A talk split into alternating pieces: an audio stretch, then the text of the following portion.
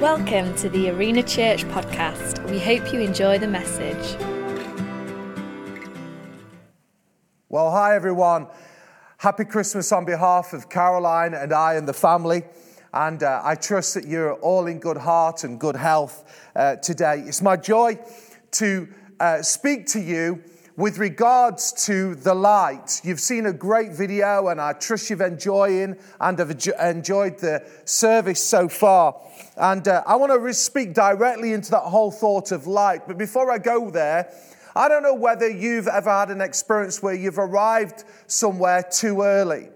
Um, recently, uh, my lovely uh, mother in law, uh, Sandy, um, she uh, wished me happy birthday a day earlier, which triggered a response from the WhatsApp group of people wishing me happy birthday. It took my wife, Caroline, to actually send a message and say, actually, mom and everybody else, you're, whilst that's lovely, you're a day early. It created a lot of fun in our family because I often say, you know, um, the fact that uh, I, am I'm, holding off from the years. And uh, so they were trying to get me to 51 earlier. Why do I say all that? Well, 740 years before Christ came into the world, there was a prophet by the name of Isaiah who prophesied the birth announcement. It was actually 740 years early. Wow. This man had seen the coming of the Savior. And he wrote about it in the book of Isaiah, and that's where I want to take you to for a moment. And in Isaiah in chapter 9 and verses 2, and then we're going to go to 6 and 7, he reads, The people walking in darkness, they've seen a great light. And on those living in the land of deep darkness, a light has dawned. Verse 6 For unto us a child is born, unto us a son is given, and the government will be on his shoulders, and he'll be called Wonderful Counselor, Mighty God, Everlasting Father, and Prince of Peace. Interestingly, in the previous two chapters from Isaiah 9, so now in Isaiah 7, again, Isaiah writes in verse 14, Therefore the Lord himself will give you a sign and the virgin will conceive and give birth to a son, and they will call him Emmanuel. As I said, this was 740 years before Christ came into the world. I love this about the Bible because the Bible knits seamlessly together and beautifully together. And it tells us and confirms that which was concealed is now revealed. The Old Testament saw something, but in the New Testament, it is now revealed. But for a moment, I just want to talk about verse 2. It says again that the people walking in darkness have seen a great light. And this is speaking of Jesus. Interestingly, Jesus addressed the crowd when he was now in the earth and he became a man. And he writes, in, uh, he said of him in John 8, verse 12, Jesus says, I am the light of the world. He who follows me will not walk in darkness, but will have the light of life. At the first coming of Jesus, Jesus came from heaven's paradise to earth's stable. And he came to the people who were walking in darkness. Why did this happen? Why was Jesus sent? Well, I'll tell you why. Because God and heaven is always concerned for people. People are the prize. And I want to say, if you're new to Arena Church today, that we also believe that people are the prize, not activities, not buildings, not ministries, but people. People are the prize. We are here to love and serve our world, people. We love to announce to people that everybody is somebody at Arena Church. And we too have been given a light, the light of Jesus and we as a church and we as a people are called to carry this light, to take the torch of heaven to earth and to people. But let's go back to the verse. It says, people walking in darkness. I listed a few things of darkness that people are walking in. Just bear with me for a moment, and it may be that you are in this list the darkness of debt, the darkness of disease, the darkness of despair, the darkness of disaster, the darkness of dismay, the darkness of desperation, the darkness of division, the darkness of destruction, and ultimately the darkness of death. All these D's, all these things that flow from darkness are consequences of sin entering the world. Now, I don't know whether you need convincing that we are in darkness because it's not just the first century that we're in darkness or when Isaiah was seeing something that they were in darkness. This is our world today. And we see darkness. Let's look around us today. Watch the news. I was talking to somebody recently, they said they have determined not to watch the news.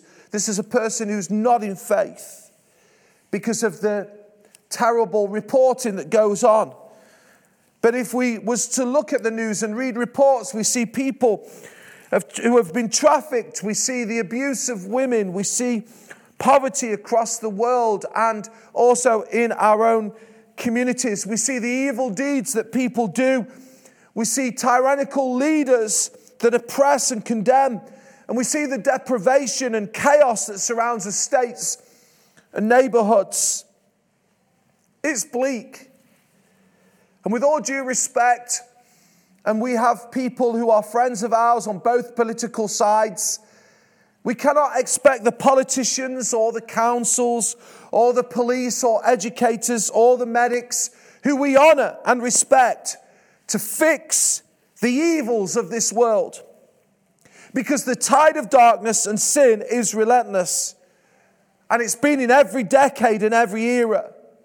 So me, you may ask yourself, Christian, okay, I've got it. We're in darkness. What is the answer? Well, the answer to the darkness that surrounded the people is light. And the answer and the antidote to sin is Jesus and his love and his forgiveness and his grace. Jesus, the light of the world, when we receive him, breaks every dark chain that surrounds our life. So we recognize the people walking in darkness. But let's continue, shall we, in the other second part of this verse and the preceding verses that we've already read. Because it says in Isaiah 9, verse 2, that the people, yes, they were walking in darkness. They've now seen a great light. And on those living in the land of deep darkness, a light has dawned. And then he describes this light. He says, For unto us a child is born, unto us a son is given and the government will be on his shoulders, and he'll be called Wonderful Counselor, Mighty God, Everlasting Father, Prince of Peace. I want to say people have seen a great light, and this light is not a force like some mystics would try and explain it. It's not an energy, it's a person.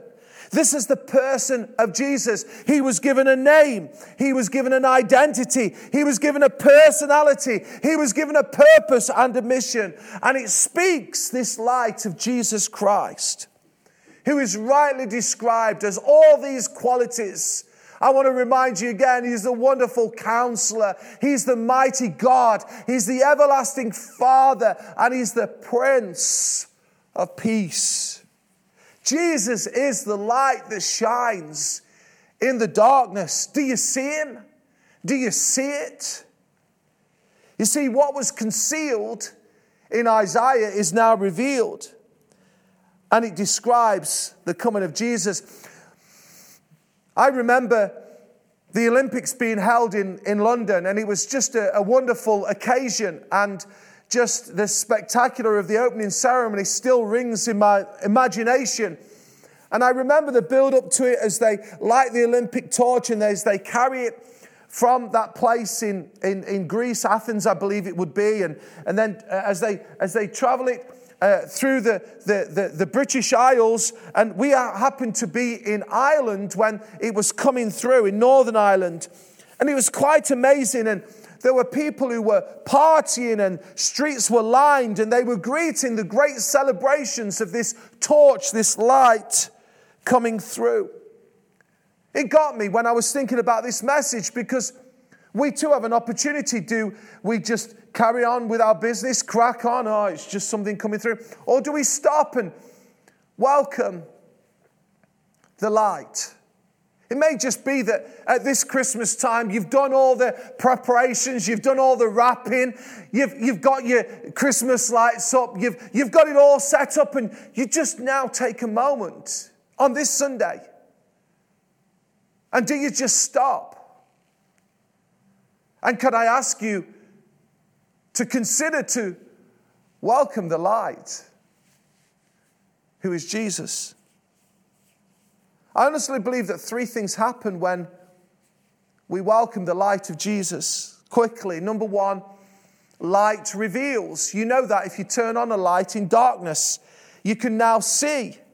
And that is true of Jesus as we welcome him. Light reveals. What does it reveal? It reveals our hearts, it reveals our desperate state. It, re, it, it takes that which was hidden, is now revealed to us. We now can see as you welcome Jesus, as you pray a prayer and you welcome Him, it may be like Jesus, help, you will begin to see. But what I've realized as well is the, the darkness of our embarrassment and the darkness of our shames of our pasts are taken away. I am thrilled that we have people who had questionable backgrounds and questionable experiences, and they wouldn't want to shout around what they did. I want to tell you today that the shame and embarrassment, their darkness, has been taken away. The darkness of our hearts are cleansed through the light of Jesus. We don't have to carry shame any longer. We are now forgiven and free as we welcome the light of Jesus. Secondly, light illuminates. I don't know whether you've ever been to the stage or the West End or a school performance, and usually there's a spotlight that just lands on someone who they're wanting to showcase. It draws attention to the star in that moment. And light illuminates because this light was illuminated on Jesus, the main star, the main attraction. It pains me when I see the nativity scene shoved aside in shopping malls, a little, hid, hid away in a little corner. He is the reason for the season. And the light of Jesus illuminates and brings attention to God, our Father. Our Father who loves us has a passion and delight for you.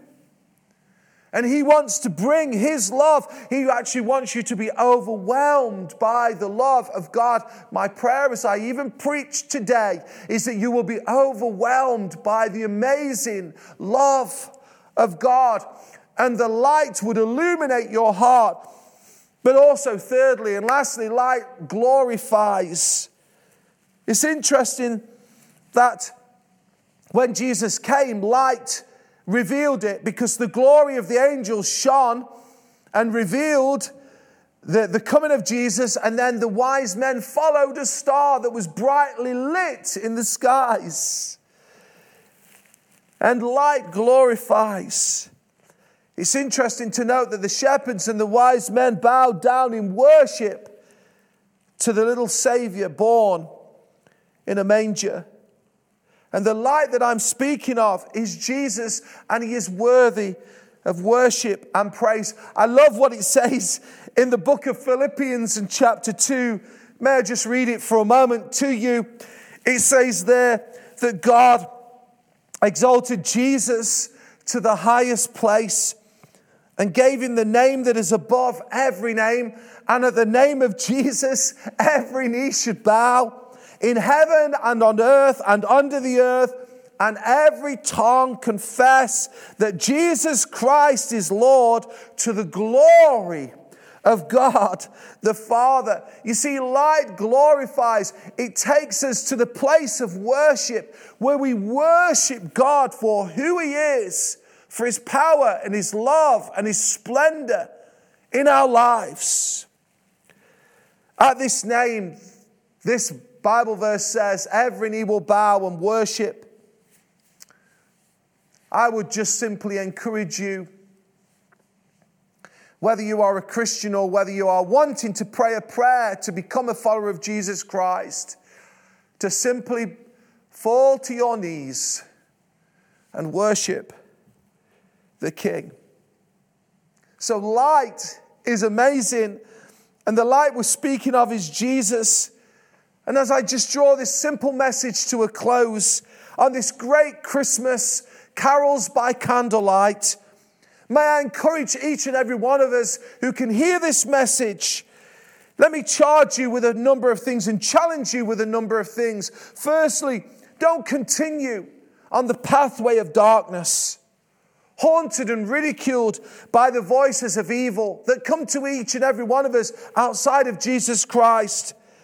There is a change that can come, and it comes through a change of direction.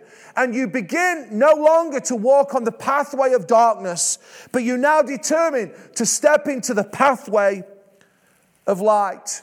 It's interesting, I've spoken to people and been with people in their final moments of death here on this earth, and they're Christian people. Their faith is in Christ.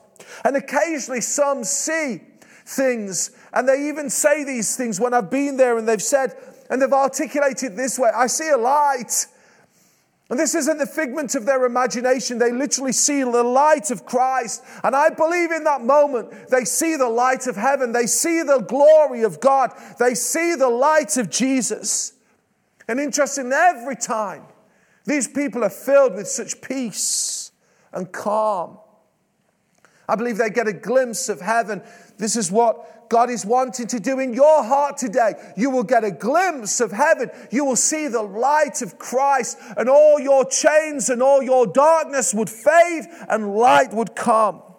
And this is the light of Jesus. So as you walk on this new pathway, light shines. On this pathway, you will hear the tender voice of Jesus that speaks lovingly and peaceably and graciously. And it welcomes all this pathway, this pathway of light is, is, is an invitation for everybody to step in. Leave behind the darkness of your pasts and walk in the light of the Savior. I want to finish by praying. It may be today you just know it. You've been walking in darkness, but today the light has come. Revelation has come. What was concealed has now been revealed. You're illuminated in your heart. You feel the rush of love, the rush of God over your life. I wonder if you'd pray this prayer with me today. Jesus, today I acknowledge that you are the reason for the season. I thank you that you came into this world, into darkness. I was once in darkness, but now the light has come to my life. And I recognize that you are the light of the world. And I receive your forgiveness. I receive your love. I receive your grace. I no longer walk on the pathway of darkness, but I'm determined to walk on the pathway of light that you have prepared for me. I receive you now as my Savior and my Lord. Friend, if I can say, if I can encourage you, if you've prayed that prayer, will you reach out to us at our offices? We'd love to send you a Bible. We'd love to send you some information. If you're nearby one of our locations, we'd love to welcome you. If you're not and you're, you're distant, but there'll be a church nearby, a great Bible believing church, we'd encourage you to go. Don't stay on this pathway of darkness. This change that has now come, this decision you've now made, begin to walk in the pathway of light. I want to say again to each and every one of you may you have a wonderful Christmas. May you experience increasingly the love, presence, and peace of God. And as always, guys, I love you. I'm praying for you. And I believe in you. So God bless you.